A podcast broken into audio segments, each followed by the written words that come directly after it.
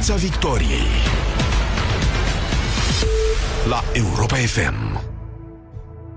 Într-o săptămână cu emoție foarte, foarte multă, au fost uh, diverse motive, depinde din ce, din ce perspectivă v-ați uitat la ce s-a întâmplat săptămâna asta. Ați avut motive să vă enervați, să plângeți, unii dintre dumneavoastră, să vă emoționați într-un cuvânt. Eu sunt Teodor Tiță, alături de mine Alex Nedea și Mihai Voinea de la Recorder. Facem, ca de obicei, topul săptămânii. Top Recorder Europa FM. Locul 5. Spuneam de emoție un pic mai devreme și emoție mult a fost atunci când uh, seara uh, cine a deschis televizorul a văzut uh, catedrala Notre-Dame din Paris uh, arzând. Arzând ore întregi. Uh, am văzut pe internetul românesc, dar nu numai pe cel românesc, tot felul de teorii ale conspirației. Am văzut, uh, s-a discutat de atentate, de um, tot felul de lucruri. Toată lumea se pricepea la stins incendiile, știm că se întâmplă asta. Știm că uh, acum ne pricepem la politică, fotbal și uh, stinsul incendiilor. Uh, între timp, procurorii din Paris uh, și-au dat seama că a fost vorba de un scurt circuit, ancheta încă continuă, vom afla și niște rezultate finale, dar au fost niște efecte aici, prin uh, politica românească, unde? Mihai Voina Doamna primara capitalei, Gabriela Firea, a anunțat că își donează o mică parte din salariu, cale de trei luni, pentru reconstrucția Catedralei Notre-Dame. Cum să ne uităm noi la gestul ăsta? Da, am sesizat așa o dorință foarte mare a, a românilor în general de a, de a lua și parte la drama asta a poporului francez. Da, am văzut și pe Facebook și în toate, și mai ales în reacțiile politicienilor, vorbeai de gestul Gabrielei Firea. Uh, pare că ea e mereu atentă la, la știrile astea care prind la public și bagă și ea uh, capul în poză, așa, da? Uh, de data asta a zis că trebuie să doneze 10% din salariu, uh, ce să zicem, probabil că a rezolvat toate problemele din București și acum uh, o ia ușor, ușor cu, la rând cu capitalele Europei. Da? A început cu Parisul, că e problema asta cu de la Notre-Dame și uh, a zis că trebuie să o rezolve și pe asta. E destul de, de, cum să spun, de ridicol să vezi că un primar, primarul unui oraș care are atâtea probleme da? și care e atât de criticat, se preocupă de, de situația asta, asta de, la, de la Paris și e clar, că, e clar că a fost o dorință de a te-aș face un pic de imagine, da? Să ne aducem aminte că bă, poate cea mai întâlnită inscripție din București, din capitala României, este Atenție, cade tencuiala.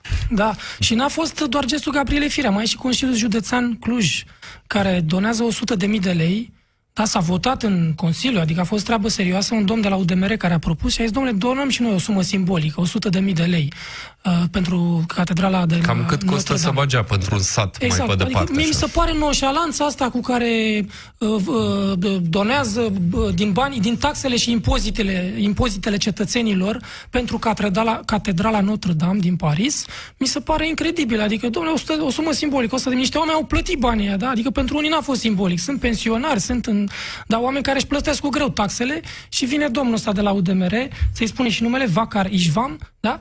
Care spune, doamne, și noi o sumă simbolică. Probabil că dacă o să vină, vine cineva la, la domnul ăsta de la UDMR, da, vine cu un, un cadou în valoare de 100 de mii de lei, să facă lobby în Consiliul Județean, îl spun, domnule, îl accept, e un cadou simbolic, 100 de mii de lei. Da, trebuie, mai, trebuie să mai spunem ceva referitor la cum plâng și suspină politicienii români de grija monumentelor altora.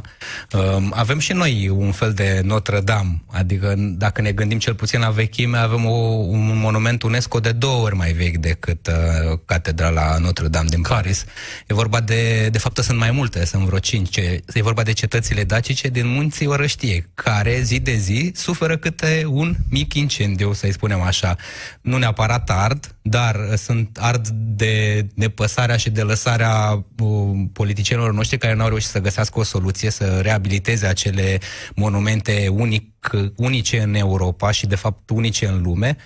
Dar uh, iată politicienii noștri, pentru că văd uh, că s-ar putea câștiga ceva capital de imagine din dezastrul altora, uh, se lipesc așa de, de ghinionul francezilor de data aceasta și anunță cu mare fast că ei donează. Dar de ce nu donează nimeni pentru reabilitarea cetăților dacice din Munții Orăștiei? Uite, asta este o întrebare, nu o să aflăm probabil uh, răspunsul la întrebarea asta, dar am aflat săptămâna asta tot legat de Notre-Dame că s-a apucat un tânăr uh, antreprenor, întreprinzător, nu știu cum să-i spun, uh, din România, să vândă cenușă de la catedrală uh, pe OLX. Nu e clar dacă nu era cumva o glumă. Noi aici, la Europa FM, am încercat să sunăm la numărul ăla de telefon, n-a răspuns nimeni, cenușa aia cred că e încă acolo pe Cred că e OLX. și, nu numai antreprenor, e și cercetător, pentru că anunță că această cenușă te vindecă și te scapă de foame. De... Britanic, probabil. Top Recorder Europa FM. Locul 4.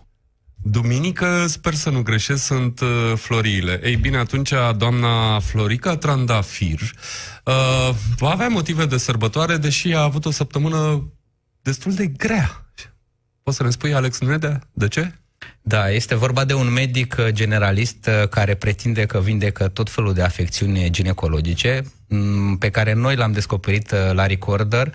Uh, E o poveste pe care a urmărit-o colega noastră, Alina Păduraru, și care se pare că s-a soldat și cu niște reacții din partea autorităților. Mai pe scurt este vorba despre un medic ginecolog fals care timp de 25 de ani a avut un cabinet de ginecologie uh, într-o, într-un apartament din militar și unde m, e greu să estimăm câte zeci și sute și mii de pacienți doamna aceasta a tratat de afecțiuni ginecologice. Dar cum a scăpat ea, Mihai Voinea, nedescoperită până acum? Da, e foarte interesant că după în, în toată bă, confuzia asta a anilor 90 au fost foarte mulți escroci care au prosperat pe, uh, pe imaginea asta de, de vindecători și de, de proprietăți miraculoase.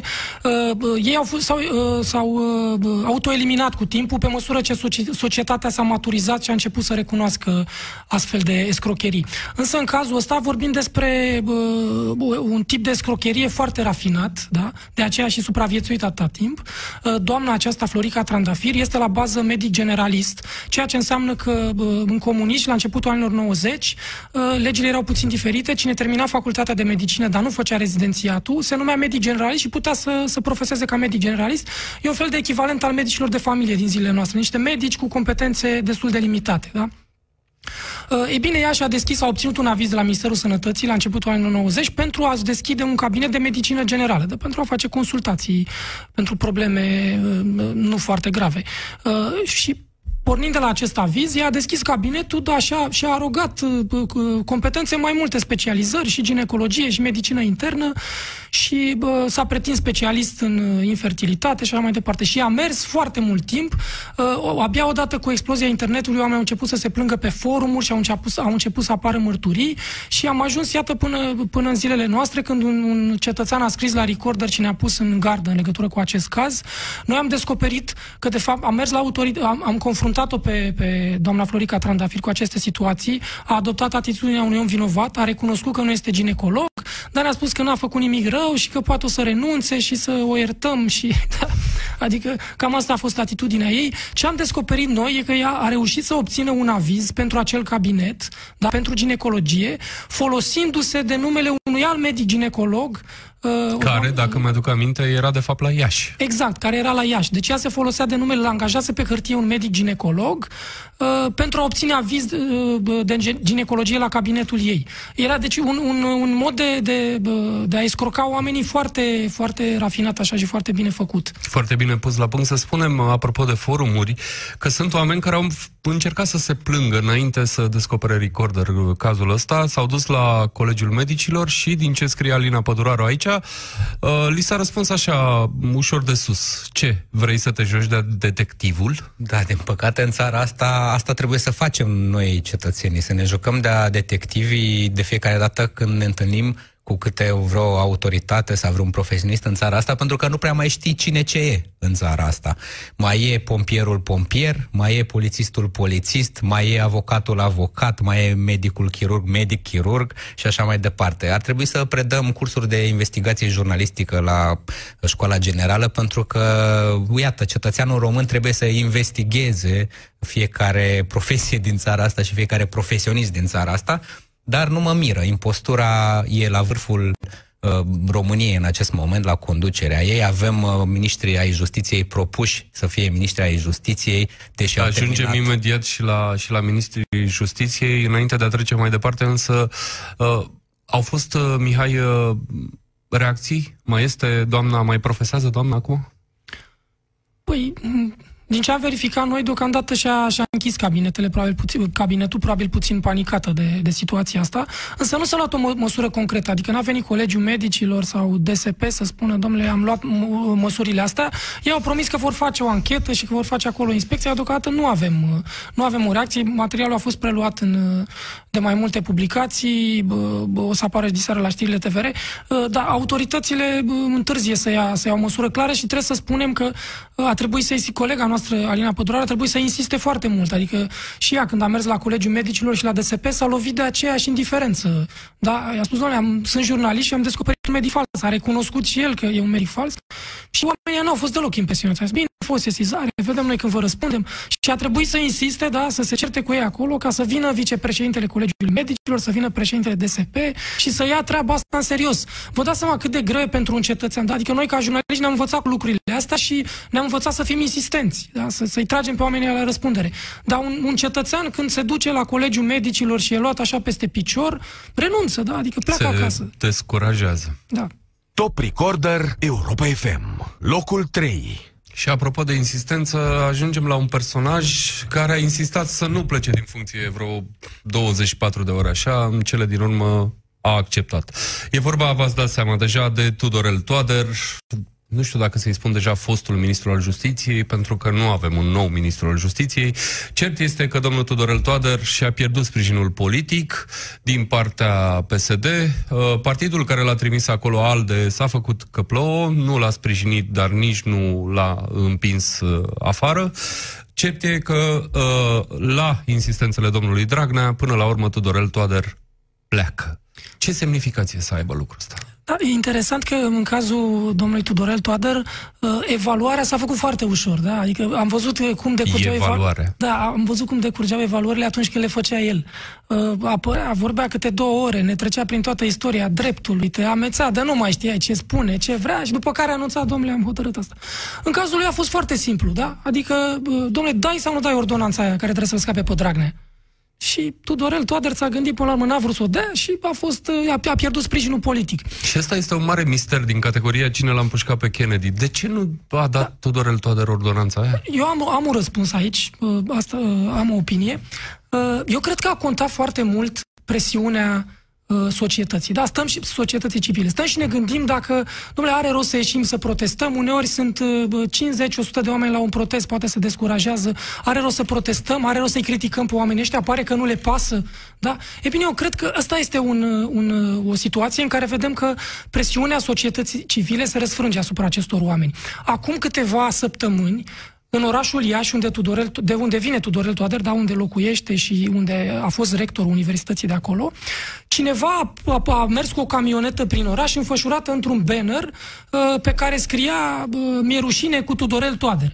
Eu cred că chestia asta îl atinge pe un om. Da? Adică dacă prin orașul tău natal să plimbă cineva cu chipul tău pe o mașină și scrie mie rușine cu omul respectiv, oricât ai fi de, de, de te atinge. Da? Deci omul ăsta a resimțit de-a lungul timpului presiunea societății și asta și s-a gândit. Doamne, dacă, dacă el dădea ordonanța asta, reputația lui era făcută țândăr pentru totdeauna. Deci, și așa e făcută. Deci, deci, Mihai, e vorba de rușine, spui tu, nu de frică?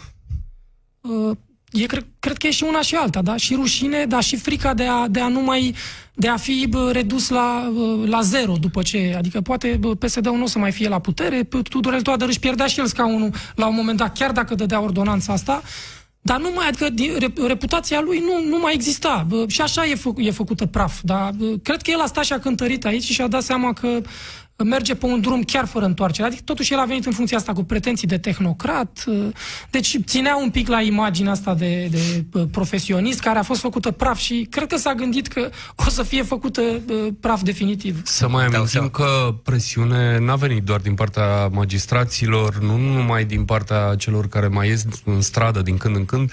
Presiunea a venit foarte puternică și din exteriorul României, a venit de la Bruxelles, o presiune foarte intensă și în interior, dar reprezentând uh, fiecare statul lui, 12 ambasade la un moment dat semnaseră un comunicat comun. Uh, e ceva fără precedent. Eu nu mi-aduc aminte ca un număr atât de mare de reprezentanțe ale unor uh, state străine să se alieze. E adevărat, a lipsit de acolo Marea Britanie, dar știm bine că ei au cu totul și cu totul alte probleme. Alex Neda s-a, se vehiculează deja, a fost anunțat, nu se vehiculează, a fost anunțat deja numele unui posibil succesor, Eugen da. Nicolicea. Da, eu cred că este doar o petardă, cred că se țintește altă persoană pentru funcția de ministru al justiției. Este cel mai rău scenariu posibil acest domn, care și-a terminat facultatea la fără frecvență la 52 de ani, dar vreau să citesc puțin din, din scrisoarea de demisie a domnului Tudorel Toader. Este superbă. E o scrisoare pe care o trimite do- doamnei premier Viorica Dăncilă și din care putem să deducem care a fost atitudinea acestui domn de-a lungul mandatelor sale. Spune așa, e foarte frumoasă și exprimarea, trebuie să, să o citesc la virgulă. Vă depun demisia din funcția de ministru al justiției, urmând ca dumneavoastră să apreciați asupra destinației și utilizării acesteia. Foarte alambicat. Dar ce mi-a plăcut este, ce nu mi-a plăcut este că a scris justi- ministrul al justiției cu J mic, ca mai jos să scrie așa. Să scriem mai jos așa. Vă rog să primiți, doamnă prim-ministru, expresia în altei mele considerații. Doamnă prim-ministru scris cu D mare și cu P mare, da, cu majuscule. Deci iată că acest domn a slujit o justiție mică, dar o doamnă mare. Top Recorder Europa FM. Locul 2. Nu plecăm departe de discuția de la punctul uh, anterior și ajungem la acel proces care ține toate ecranele televizoarelor uh, ocupate ori de câte ori are un termen și e un proces care se tot uh, lungește. Următorul termen va fi pe 20 mai, când, surpriză, și Curtea Constituțională și-a pus un termen astăzi, va discuta despre cât de legale sunt completele uh, speciale. Acum, discutăm evident de procesul lui, uh, lui Liviu Dragnea, un proces care ar putea să-l scoată din politică și să zguduie și să schimbe cu totul uh, politica românească. Ar fi o știre pe care o să o vedem probabil și pe agențiile mm, străine de presă, indiferent care e deznodământul uh, acestui proces. Avem motive să ne temem că procesul nu merge cum ar trebui să meargă, în conformitate cu regulile din justiție și nu fără, uh, cum să spun, stimul externi? Cred... Uh, da, e, Senzația care, uh, mă rog, a fost luni, da, uh, acel termen, multă lume s-a aștepta la o, la o uh, sentință, s-a vorbit despre o gafă a procurorului DNA care a ridicat o excepție de neconstituționalitate, care le-a ridicat mingea la fileu avocaților lui Liviu Dragnea pentru a cere o amânare, dar oamenii până la urmă nu trebuie să, adică nu putem să devenim cu toții specialiști în drept de dragul lui Liviu Dragnea, oamenii nu, nu o să stea să, să înțeleagă toate nuanțele astea juridice, dar cred că înțeleg totuși rămân cu, cu senzația care plutește peste, peste această poveste și anume că Liviu Dragnea încearcă din toate puterile și din toate unghiurile și din, prin toate metodele să pună presiune asupra justiției pentru ca el să nu fie condamnat și pare că justiției începe să-i cam tremure mâna.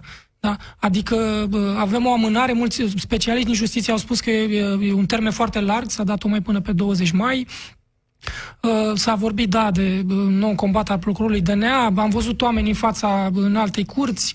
Uh, pare, a fost și o declarație interesantă a lui Augustin Zăgran, care a, spus că, a spus că un, jucă, un judecător fricos e mai, pericul, mai, mai rău decât un judecător corupt. Deci rămâne așa, nu știu, o senzație în care pare că mingea e pasată dintr-un loc în altul, da? Curtea Constituțională tot amână o decizie, apare că a pasat mingea la înalta curte, în alta curte a amânat, Uh, și au ajuns să, să, să fie termen în aceea zi. Eu nu știu ce se va întâmpla. Adică, probabil că o să fie ca la fotbal minut cu minut. Știți cum se, se stătea cu urechea la radio. E așa. ai legătura, da. minutul și scorul. Exact, Valer Doneanu ai legătura, minutul și scorul. Da. Adică o să stea, nu știu cum o să fie. E, e, pentru mine e greu de înțeles.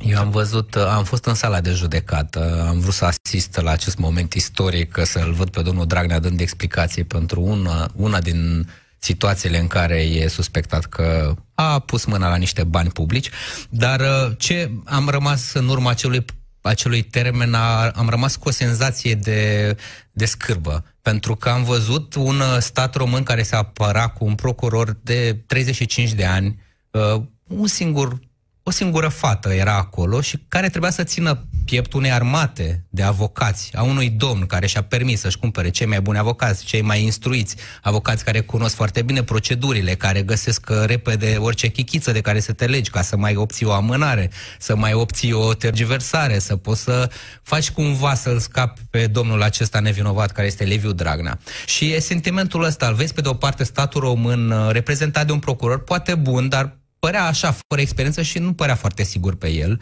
Și armata aceasta de lupi bătrâni trecuți prin uh, tot ce înseamnă uh, sistemul ăsta de justiție românesc, care e o mizerie până la un anumit punct, trebuie să recunoaștem.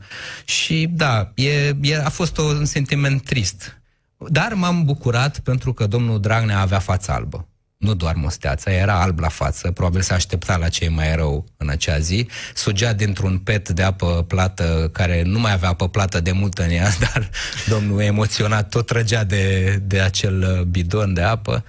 Să spunem că nu dorim nimănui să treacă printr-o experiență ca asta, dar fiecare trebuie să plătească pentru propriile fapte. Alex, o să te rog înainte să trecem la punctul următor, pentru cei care nu au apucat să urmărească sau nu mai țin contul acestor lucruri, să faci o scurtă recapitulare a, a, a lucrului judecat la care ai asistat acolo. Ce a făcut domnul Dragnea sau de ce este acuzat? Se presupune de către judecătorii DNA că domnul Dragnea a angajat uh, fictiv două, uh, două membre a PSD la Direcția Generală de Asistență Socială și Protecția Copilului Teleorman, um, lucru care, evident, este ilegal, nu poți să plătești niște bani din bani publici unor doamne care nu efectuează niciun uh, serviciu pentru Public. care sunt remunerați. Uh, acum, sincer, nu vreau să-mi dau cu părerea despre ce probe sunt în acel dosar, nu știu cât de bine e construit cazul, dar cam asta e ideea. Top Recorder Europa FM. Locul întâi. Ajungem așadar la locul întâi, un caz uh, despre care s-a discutat mai puțin. El a ținut uh, prima pagină în cotidianul Libertatea și e un caz în care se amestecă de valma interesul public, uh, dreptul la informație, libertatea cetățenilor și, nu știu, eu din punctul meu de vedere cred că putem vorbi și de un, de un abuz al justiției despre care tocmai discutam un pic mai devreme. Pe scurt, o să citesc titlul din uh, Libertate. A fostul șef PSD al Radio România a cerut să afle cine dă informații presei și procurorii s-au executat percheziții la 6 dimineața în casa unui redactor muzical al radioului public. Ei au confiscat laptopul, au luat-o la DICOT și au făcut-o să recunoască o infracțiune inexistentă. Înainte să comentăm, uh, vreau să amintesc uh, celor care ne ascultă că aceeași instituție, DICOT, Uh, n-avea altceva mai bun de făcut acum vreo trei ani de zile decât să investigheze un reportaj difuzat de o televiziune britanică, Sky News. Ancheta aia s-a ales praful de aia, nu s-a întâmplat nimic. Dar sunt niște procurori în România care stăteau să investigheze sursele unor ziariști, ba chiar uh, s-au făcut de râs, că nu găsesc altă exprimare, încercând să-i aducă pe ziariștii aceia din Marea Britanie, cerând uh, comisie rogatorie acolo ca să fie audiați, aduși aici și, nu știu, speriați, habar n-am, nu știu care e discuția. Uh, nu s-a întâmplat evident nimic, uh, dar de desubt era aceeași filozofie din totdeauna, ori de câte ori apare ceva în România, despre România în presa străină, domnule, e o conspirație, sunt unii care vor să denigreze țara și atunci trebuie să-i punem noi la punct. Nu i-au pus la punct. Ei bine, acum ajungem la Radio România. Ce s-a întâmplat exact acolo? Da, o, de fapt, ar trebui să spun întâi cam cum se, cam, cum, pe ce se bazează meseria noastră de jurnalist de investigație atunci când când începem să publicăm câte ceva. De multe ori totul pornește de la un pont, de la o informație mică dată de cineva dintr-o instituție publică. De acolo noi începem și să păm mai departe și descoperim lucruri a, confirmăm sau infirmăm ceea ce primim în primă fază. Cei colegii noștri de la Libertate, de la Gazeta Sportului și Libertate au primit următoarea informație, că directorul radioului public din banii noștri a efectuat 32 de deplasări în străinătate în tot felul de uh, țări bizare pentru un șef de radio public în România, adică a fusese prin Myanmar, prin Cuba, prin Malaysia, mă rog, nu prea am înțeles ce au făcut el acolo. Uh, în sfârșit, ideea este că a apărut investigația, iar domnul acesta e vizibil uh, iritat de faptul că i s-a făcut publică această excursie nesfârșită către um, conjurul pământului în, în atâtea puține zile, e vorba de doar 2 ani de zile, a început să caute prin birourile din Radio România Actualități vinovații. Nu a găsit vinovații, drept pentru care a început să pedepsească o lumea pe degeaba, iar cel care a, a trimis mail-ul către Cătălin Tolontan a recunoscut până la urmă că el este, doar pentru a nu fi și alții găsiți vinovații nedrept. Cert este că domnul a făcut plângere penală pentru difuzare de informații care nu sunt destinate publicului călătorii. Altfel spus, uh, ar fi vrut să țină costul acestor călătorii secret, să da. nu apară în presă. Ceea ce contravine tuturor uh, legilor din lumea asta, numai din România, în ceea ce privește informația de interes public. Erau inter- informații de interes public prin simplu fapt că erau niște bani publici în joc, că domnul nu pleca cu banii lui prin uh, străinătate, ci cu banii noștri ai tuturor. Uh, Ideea este că doamna cu pricina s-a trezit cu procurorii DNA la 6 dimine- uh, DICOT la 6 dimineața acasă. Trebuie să citim ce înseamnă DICOT, de fapt. Înseamnă Direcția de Investigare a Infracțiunilor de Crimă Organizată și Terorism. Da? Deci acest caz era calificat, cel puțin așa spune titulatura acestei instituții, ca fiind ori un caz de crimă organizată, ori Undeva de terorism. între Yakuza și Al-Qaeda. Da, așa. da, da. Și săraca doamnă s-a trezit cu trei procurori sau patru procurori la ea în casă, dusă la secție, audiată și în uh, cele din urmă a fost nevoită să-și accept, să accepte o vină care nu-i aparținea ceea ce mi s-a părut odios. Adică mi-aduce aminte de anii 90, nici măcar anii 90, când e vorba de presa din România. Dar, dar de ce ar accepta o vină pe care nu, nu și-o recunoaște acum? S-a speriat sau ce Procurorii au avut o tehnică oribilă, adică s-au bazat foarte mult pe istoricul personal al acestei doamne.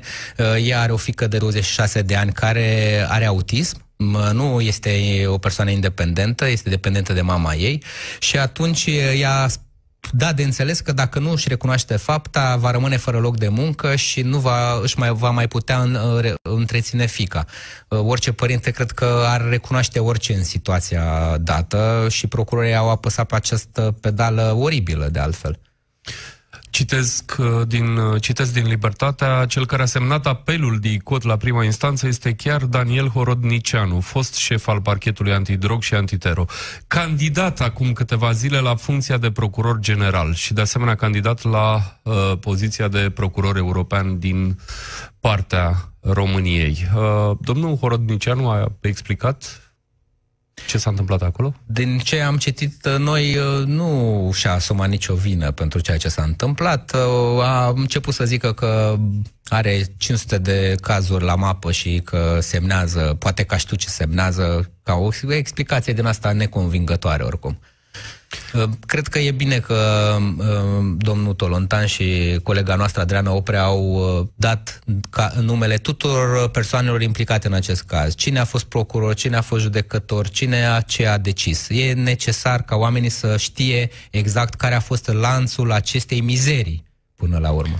Da, și cred că e necesar să, să atunci când judecăm, de fapt, să nu, să nu ne mai creăm uh, prejudecăți față de o la nume, da? adică să, să-i judecăm separat pe oameni ăștia, pentru că, spun asta pentru că în ultimii ani, în ultimii 10 ani, poate, în România, am avut uh, societatea, uh, sau o parte a societății românești a avut tendința să-și, de a-și face un cult al procurorilor, așa cumva, da? Uh, cred că trebuie să învățăm uh, să ne păstrăm spiritul critic uh, față, și față de procurori și față de judecători, da? și să judecăm fiecare, fiecare caz în parte. Alex spunea de, de anii 90, eu am simțit așa o adiere de anii 50 în povestea asta, adică ceva... De asta am și, am și pus uh, uh, acest subiect pe primul loc, pentru că mi s-a părut foarte, foarte grav. Și cred că trebuie să, să, să învățăm să ne păstrăm spiritul critic și față de procurori și față de judecători, să și apreciem, pentru că e interesant, în acest caz, uh, acest caz a ajuns în instanță și ju, uh, judecătorii au, uh, au respins, da? au declarat-o nevinovată pe această doamnă și, cum a scris Libertatea, le-a dat cu dosarul în cap celor de la DICUT. Da? Deci trebuie să, să apreciem atunci când e de apreciat, să apreciem acești judecători care au luat decizia, să criticăm acești procurori care au făcut aceste, au avut această atitudine absolut scandaloasă, uh, să, să învățăm să, să rămânem lucizi. Asta cred că e foarte important. Ca jurnalist și cetățean nu pot decât să salut uh, faptul că există judecători ca cel amintit de tine un pic mai devreme, Mihai. Mihai Voinea, Alex Neda, mulțumesc. Vă aduc aminte, mai citiți odată Dumnezeul achizițiilor, e un material pe recorder foarte interesant pentru care Alex Nedea tocmai a luat un premiu de la Fundația Rațiu. Recorder este o publicație creată și deținută de jurnaliști. Intră pe recorder.ro și donează pentru jurnalismul independent. Piața Victoriei. De luni până vineri, de la ora 18 și 15 la Europa FM.